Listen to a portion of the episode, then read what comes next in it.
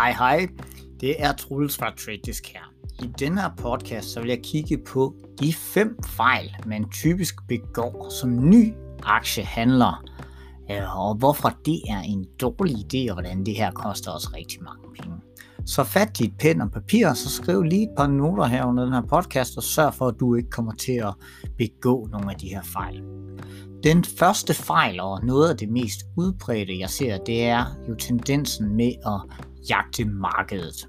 Det er som når vi ser aktier, der stiger, så klør det i fingrene på os, for ligesom at købe dem med det samme. Det kan være en god idé, hvis aktien bryder ud og fortsætter opad, og virkelig er momentum opad, men nogle gange så oplever man også det her med, at lige så snart man har købt en aktie, jamen så vender markedet nærmest rundt øh, lige med det samme.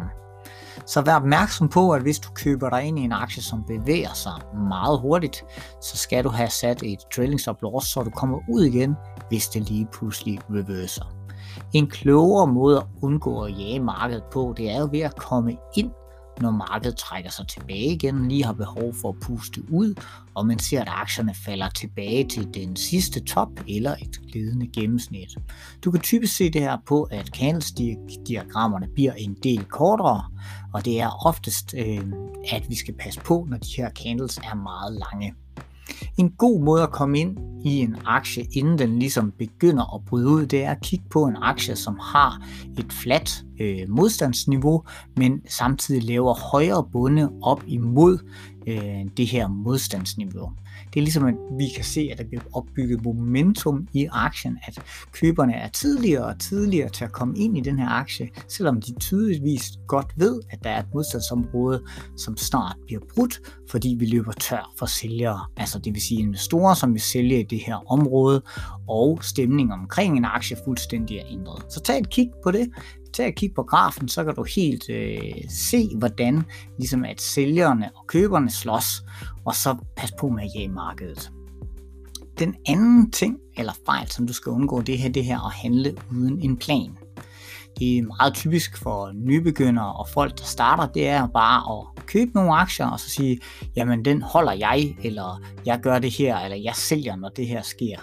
Men ofte så er det sådan, at den plan får man ikke skrevet ned, og man glemmer den, eller ofte så ændrer man plan undervejs.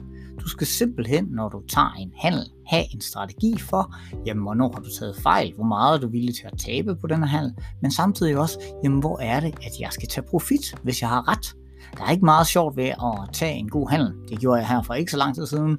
Købte en lille aktie, der hed Virtek, og den steg 40% nærmest dagen efter det er øh, fantastisk at få en, øh, en aktie og være med, når der er sådan en breakout der, og lige få købt inden. Mit problem var jo, at jeg tænkte, øh, som man typisk tænker, når man er foran, at øh, jamen, den bliver der ved med at stige. Den kan da godt stige meget mere. Men oftest er det jo sådan, at når en aktie har taget sådan et, en super bevægelse, altså det vil sige en stigning på 10, 20, 30, 40 procent, et, øh, du kan se det på et candlestick-diagram, at det er ekstraordinært langt, jamen så falder aktien næsten altid tilbage igen, medmindre der bliver ved med at komme positive nyheder. Aktien har behov for at konsolidere, der skal tages profit, aktien falder tilbage måske mod, mod 10 dages glidende gennemsnit, hvis stemningen er meget, meget øh, bullish, altså det vil sige, at køberne har overtaget øh, rent trendmæssigt, og er simpelthen så på spring for at komme ind i den her aktie. Så tag, når du tager og køber en aktie og lægger en plan, hvis det er en aktie, der stiger eksponentielt, jamen så skal du altså være rigtig hurtig til at få taget profitten i den her aktie, fordi lige så hurtigt som noget stiger, ofte så vil du også få en modsatrettet bevægelse, når at investorerne begynder at tage profit igen, og så er det altså træls ikke at have lagt en plan for, hvornår du sælger igen, og så, øh, og så bagefter stå og sige, jamen hov, jamen jeg havde da lige 40% profit, nu er vi nede på 10%, det er da lidt for dumt. Så læg en plan, både for, øh, hvornår du skal ind, men også hvornår du skal ud, uanset om aktien udvikler sig, som du håber på, eller den ikke gør. En af de andre fejl, jeg også typisk ser, det er, at øh, folk de køber for det samme beløb hver eneste gang. Øh, så siger man, jamen jeg har for eksempel 500.000 kroner, jamen jeg skal have 10 aktier, så jeg køber for 50.000 i hver aktie.